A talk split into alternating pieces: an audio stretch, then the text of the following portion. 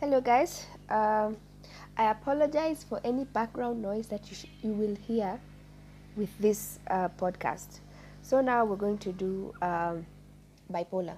Bipolar is another uh, mood disorder, it's one of the commonest one, bipolar together with depression.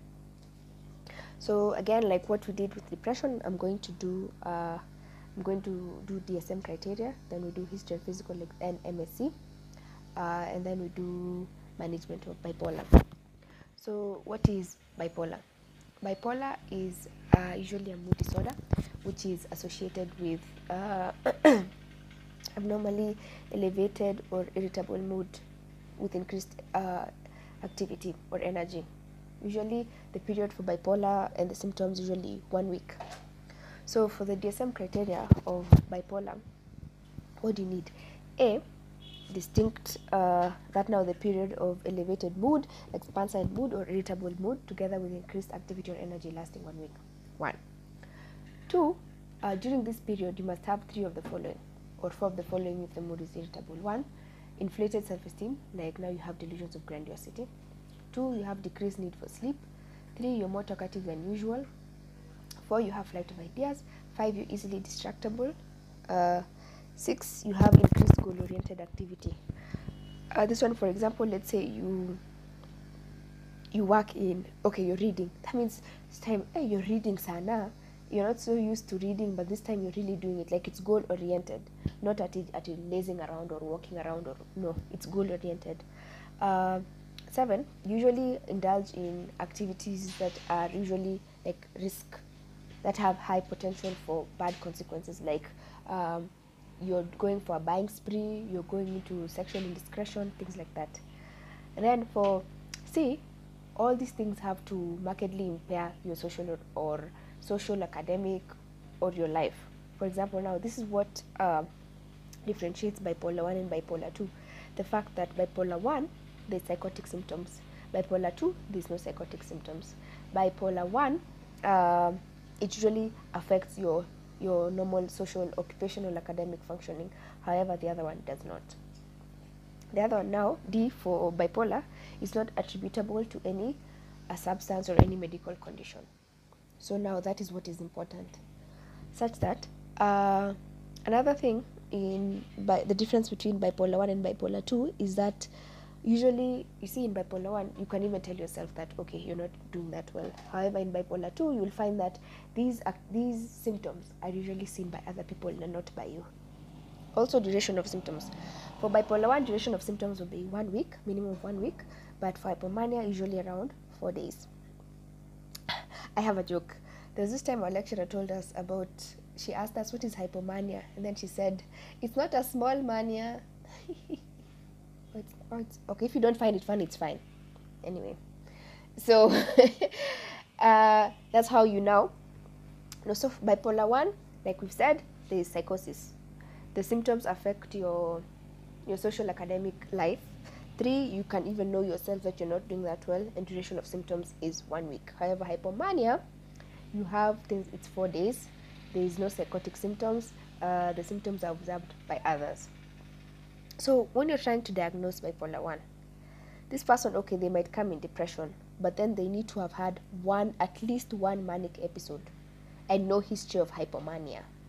Because now if you put the patient in hypomania it automatically becomes bipolar 2 however if they have a history of manic episode then that is hypo uh, that is uh, bipolar 1 and then one thing to note in bipolar 2 is that it's more chronic and it's longer and more disabling like the depression that comes with bipolar 2 is it's not that good.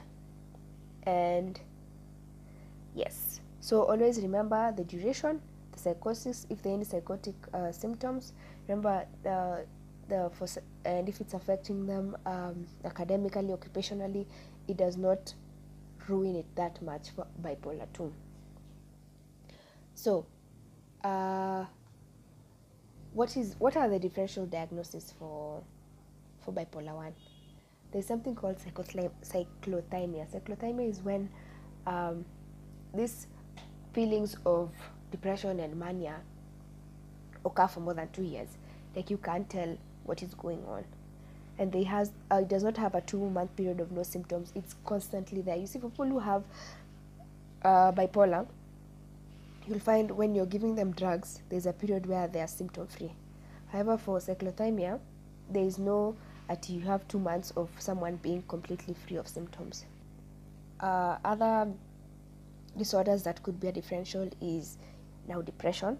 You could have anxiety disorders you can have personality disorders you can have substance use disorders like alcohol amphetamines or medication induced disorders. You can also have adhd the reason why you're doing adhd as a differential diagnosis is because most children you'll find most children who have adhd or most adults rather are they have rapid speech they are always they are restless they can't sit down they have racing thoughts. You see they have reduced sleep so that can be a differential diagnosis. Okay. So what are the risk factors for someone getting uh, bipolar? So one uh, countries that are high income. Two if you're separated or divorced. Uh, three low socioeconomic status things like that. And also one thing is family history. Family history of bipolar is also a very strong link to those who get bipolar. One thing that it should be noted is that for bipolar 1 and bipolar 2 bipolar 2 is more in females. Uh, and onset of bipolar 1 is 15 to 19 years while for bipolar 2 is mid 20s females with higher risk of alcohol use disorder uh, are more likely to have bipolar 1 so remember people who are 15 to 19 mean, mean uh, onset is bipolar 1 bipolar 2 is mid 20s always remember that. Okay. So you've done the differential diagnosis uh, what do we decide? History and msc so in msc appearance you might have you know those people who dress so drastically they're wearing pink they're wearing luminous green. You just tell. They always want to talk to you all the time. They have a lot of ideas. When you're talking to them they have pressured speech. They are very happy and you can tell their affect is appropriate to that that they're having. Concentration is reduced. They have now uh, they have uh, delusions of grandiosity. They start telling you oh sijui my husband is uhuru kenyatta or i'm sijui with, with khalifa's wife things like that which you know are not true. Judgment is also out of the window. Then you sometimes they might have insight or not. So your work is to depend uh, to make sure that you have classified the level of insight for these patients. So to rule out again you'll do the investigations like the ones that we did in depression to rule out. So how do we treat someone who has uh, bipolar? So one again do we admit or not Two, psychoeducation? You always need to know that you need to teach your patients the disorders that they have. Three you can do psychotherapy. So psychotherapy you can do cognitive behavioral therapy then just the way it says cognitive behavioral therapy. If we change the way we think will change the way we feel which will help us change the way we act. That's one. Two you can do family therapy especially for patients who need good social support. Like most families are usually supportive so they also need personal therapy i mean family therapy. So now when we come to medication uh, to be honest i've never seen lithium. These lithiums are things that like i just hear. Probably it's because of where we rotate we don't see lithium because lithium is very expensive but lithium would be your first drug of choice. Uh, uh, you'd use lithium. But now the ones now like in Mathare the ones that are used a lot are things like the mood stabilizers. Uh, like carbamazepine lamotrigine sodium valproate. Yeah. And then because of the psychosis some antipsychotics can be used like the ones i've seen being used are haloperidol. I've seen quetiapine being used uh, chlorpromazine olanzapine uh, some of them are first generation others are second generation. So uh, remember i've talked about family therapy i've talked about interpersonal therapy. One thing i forgot to mention about lithium is the side effects. So for lithium one way i remember lithium side effects is lithium itself. So l stands for leukocytosis i stands for insipidus they get diabetes insipidus. Uh, t stands for tremors and tremors are very common. Uh, and h stands for hypothyroidism hypothyroidism which is also very common. And m stands for mothers beware meaning it's teratogenic. Okay, so I guess that does it for bipolar. I hope you'll remember what it is, the DSM criteria, what you look for in history and physical ex- and MSc, and also physical examination. Like if you want to rule out drugs, you'll find like people who have uh, the drug uh, spots. Mm.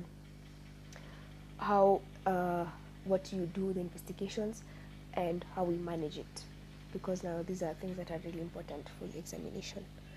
Otherwise, uh, thank you for joining me, and I hope you have a great day or night, whichever whichever time you, you listen to this. Bye.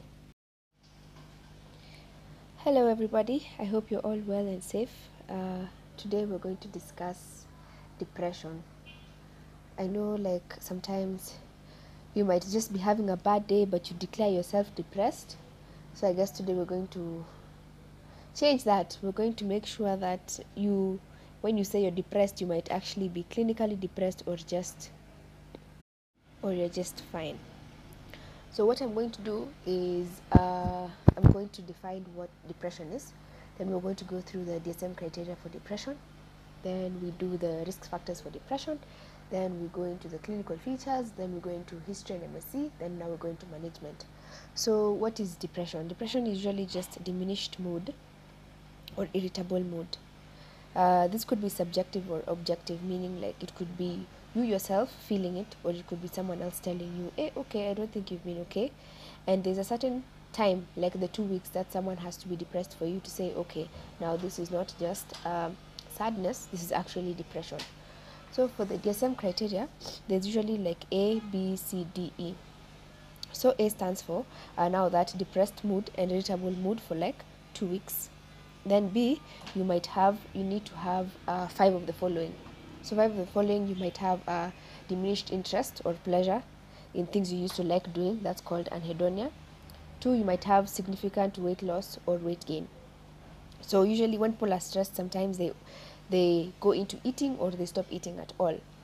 Then three they either have insomnia or they sleep too much. Uh, they could have psychomotor agitation or retardation meaning like their motor movement. They might always they seem restless they're always doing something. They could also have fatigue or loss of energy uh, they also have feelings of worthlessness uh, or guilt. They might be very you know just sometimes we all get guilty but then with these people they get inappropriately guilty. Then they have a reduced concentration and you have recurrent deaths or recurrent thoughts of suicide. You have suicidal ideations you have suicidal plans. Now that's part of it. So that is b. So you must you must have five or more of the things that i've mentioned. Then c uh, this thing must have affected you socially academically like your normal functioning has been affected uh, four it does not this is not attributable to other things like a medical issue or any substance abuse uh, you must have never had a, a manic or a hypomanic episode because that will change the diagnosis into bipolar. So this person must just be depressed only, no history of hypomanic or manic episode. Uh, then there's no history of schizoaffective, schizophrenia, delusional disorder. So first remember the mood, then to remember those signs and symptoms. You must have five of them. Three, it must affect you functionally. It must affect your academic life. It must affect your personal life, your social life. Four, you must have never had a manic or a hypomanic episode. Five, it's not attributable to any other medical condition or substance abuse. I guess I hope those are the really important things when you're trying to look out okay, is this depression or not? There are so many things that can make someone depressed, like the loss of uh, of a loved one, bereavement, or you being told, okay, you have this kind of disease, like you might have cancer. Those are things that can make people go into depression and sometimes like when people are grieving there has to be like a difference like when do we decide that this is no longer grieving and this is now depression uh, in dsm-4 uh, they used to say that if someone has gone into grief for more than uh, two weeks it was considered depression. However now there are certain things that can be used to differentiate between bereavement and uh, the depressive disorder. Well for one uh, with grief usually the mood just goes it goes up and down. You see like sometimes you have you're really sad you remember oh gosh i lost this person. Then sometimes you're okay but with depression it's constantly you're constantly sad. Two in grief your self-esteem is intact. Like you don't have you don't uh, have things of guilt or such thoughts but with this other person you have worthlessness guilt all those things. For grief uh, the only reason why you want to die is so that you join that other person. However for depression the reason you want to die is because you're no longer unable to take care you're no longer unable to function with that emotional pain. Um, with grief sometimes you may have you see like those uh, thoughts and memories of the deceased. However because you see you're grieving so you're remembering that person. However with uh, depression you're just self-critical all the time. You're just thinking i am worthless i am useless. That's all the time that you're thinking with. So with those things you have to ask your patient okay do you have this? What is reason you want to die? How is your self-esteem? Is it intact or not? Uh, it is important to know that people who have depression could also come with uh, psychotic symptoms. So like for example they might have delusions they might have hallucinations uh, and they might have depressive stupor. This brings me to a case of a patient we saw in one of the hospitals. So for this patient, this patient came with, um, I think he was 12 years old. So this patient came with uh, auditory hallucinations. Uh, so you know with auditory hallucination everyone just wants to us being med students we want to start or early schizophrenic disorder or kumbe now our lecturer finally told us that this person this child was actually having depression secondary to grief because the grandfather had died recently and he was hearing voices of the grandfather. So these are the kind of the psychotic symptoms that the patient will present with. For delusions, uh, they'll have um, delusions of these are patients who think they have caused world issues. Like now they are the ones who have caused corona, they feel so bad about it and they it's intact, like they do believe it has happened. They have delusions of poverty, they have they have delusions of guilt. Uh, now, in hallucinations, now they have auditory hallucinations. You see that about that boy who was hearing the grandfather. They usually uh, hear hallucinations of someone crying, screaming, and then for one thing about these patients is they have olfactory hallucinations where they smell things which are rotting. And they have visual hallucinations of dead bodies, demons, things like that. So, for these patients, uh, what are the risk factors for you to get depressed? There are many risk factors, uh, like one, genetics. So um, it's highly likely to be genetic, like if maybe your mother, your father had also depression, not at risk of getting it. Uh, certain childhood experiences like the loss of a parent, lack of parental care, sexual abuse, physical abuse.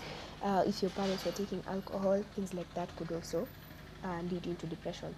Uh, personality traits, especially like patients who are, um, I think other comorbid disorders can also lead you to having depression. Like for one, if you have anxiety, two, if you have OCD, things like that.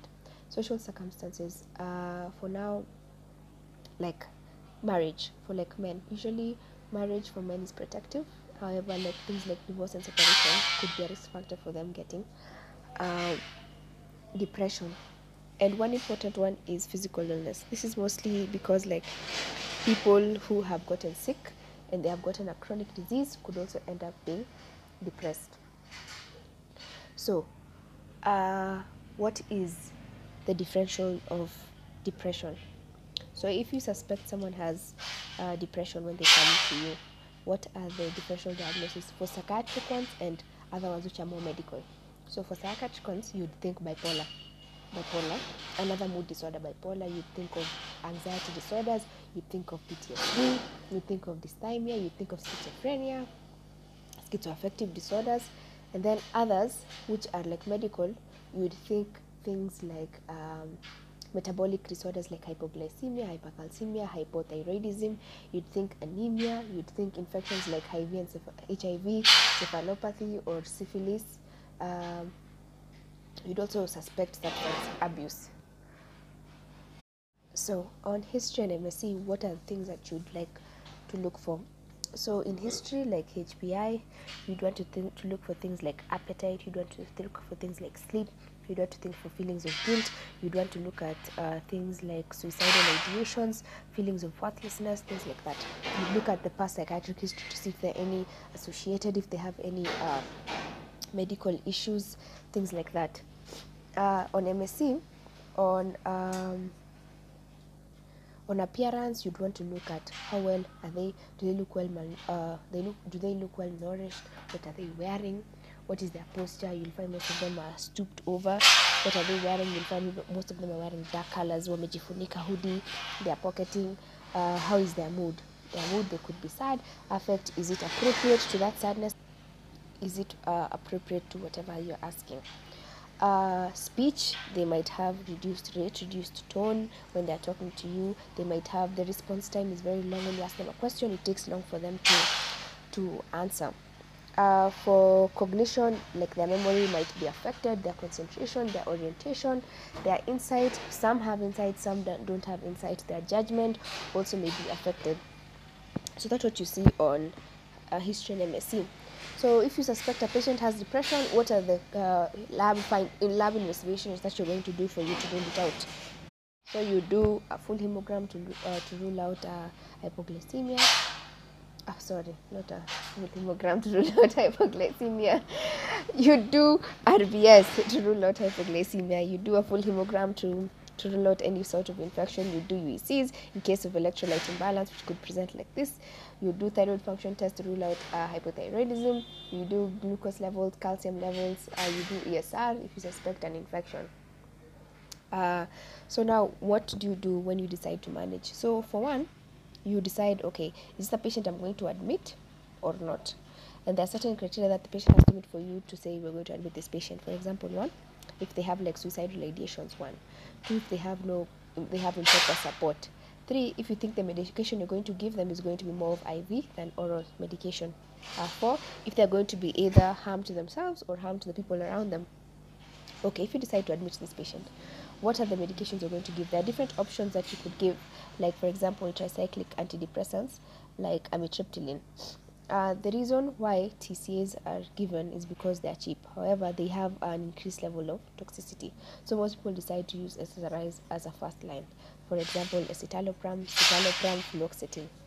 Uh, you can also use NSAIDs if you want, like duloxetine. Duloxetine. Uh, you can also use monoamine oxidases that you, if you want to use, like phenelzine uh, of important to note is when do you decide you know I'm going to give uh, ECT, which is electroconvulsive therapy. So one is patients who uh, are refractory to medication. Two, if they have like psychosis associated with depression. Three, if patient preference. Four, especially for mothers who decide they're uh, not who decide who are pregnant, you decide not to give medication and you're going to give uh, ECT. So those are th- how we're going to treat the patients who have depression. That is one. Before you actually even admit the patient, you have to do psychoeducation. You have to educate this patient and tell them, you know what, you have depression. This is what it is. This is how we're going to help you. Do you accept us doing this for you? Uh, another one is therapy. You know, most people who are depressed, they need uh, interpersonal therapy. They also need cognitive behavioral therapy. They also need uh, family therapy for those people who are around them, which could be helpful because social support is a very important factor in mental health. So, this is just a summary of depression. I hope to see you in the next podcast. Bye. Hello, guys, and welcome back to my podcast. Today, I'm going to take you through the first and second generation antipsychotics that I used in psychiatry. So, the first generation is also known as typical antipsychotics, while the second generation is known as atypical antipsychotics. So, for the first generation antipsychotics, it's also divided into three groups, such that group one is also known as aliphatic phenothiazides, and this is where chlorpromazine is. Chlorpromazine is a widely used antipsychotics. It has antiadrenergic and antihistaminic effects like sedation. It also has antimuscarinic effects, just like most of the antipsychotics, like now sedation. I mean, sorry, like uh, constipation, dry mouth, things like that. Uh, group two contains piperidine phenothiazines, uh, like thioridazine. That one is not commonly used, and then group three now has the one that is that the ones that are commonly used in the hospital. Now this one has piperazine phenothiazide. So there's piperi, piperidine and piperazine. So piperazine is the one that is commonly used. It has kinam, uh, fluphenazine, it has flupentixol, it has zuclopentixol, it has haloperidol. So these ones now also give you the same side effects. Uh, the function of uh, the, fa- the first generation antipsychotics, it works on dopamine. It's a dopamine 2 antagonist, uh, while now second generation works on both dop- dopamine and serotonin. So one of the side effects are the ones that it has antimuscarinic effects and sedation. Uh, it also has the extrapyramidal side effects. So the three extrapyramidal side, there are usually four, but the three common ones are dystonia, akathisia, and tardive dyskinesia, such that for dystonia, it's usually an acute one, and this one you'll find it mostly. It's a contraction of muscles uh, to the maximum. So like you'll find mostly in patients who have like neck, usually it's a sternocleidomastoid, and people who have like in the mouth and in the tongue. So you'll find most of them is found in the head and neck area. The second one is uh, akathisia, which just means restlessness. So people are just restless. They just like to walk around, like they don't like to be in one spot. The other one is tardive dyskinesia. This is form of like it's a chorea form form of uh, extrapyramidal side effects. It affects the whole body. Like it feels like you know how chorea is like Huntington's Huntington's chorea. Yeah, it's something like that. So the one that is given to manage these uh, extrapyramidal side effects is Artane. So dystonia is acute. Akathisia occurs usually after like one month of uh, giving the the antipsychotics, and tardive dyskinesia occurs after a long time. And usually tardive dyskinesia, when you get it, usually the symptoms are irreversible. Moving on to second generation antipsychotics. Second generation antipsychotics, usually the common ones you'll hear is olanzapine, risperidone, amisulpiride, uh, quetiapine, clozapine, aripiprazole. So usually these are the first drugs that you'd want to choose, like they are the first line drug medications for if you want to use an antipsychotic. Most of them usually also cause sedation and they also cause weight gain as one of the most common side effects. Typically all of them have unique side effects and but most of them usually cause weight gain. Uh, and now one important thing is that clozapine is usually used for uh, schizophrenia resistant. Let's say you've used all the other drugs and you haven't found a drug which is really helping the schizophrenia, now you could use clozapine. So like there are certain nice guidelines that are usually used for clozapine. So those are the first and second generation antipsychotics. It was just a very brief summary. Uh, what you should know is how to classify the first generation, group 1, group 2, group 3, and also the second generation. You should also know the side effects, and you should know the usually the extrapyramidal side effects and what you give for it. Alright, see you in the next one.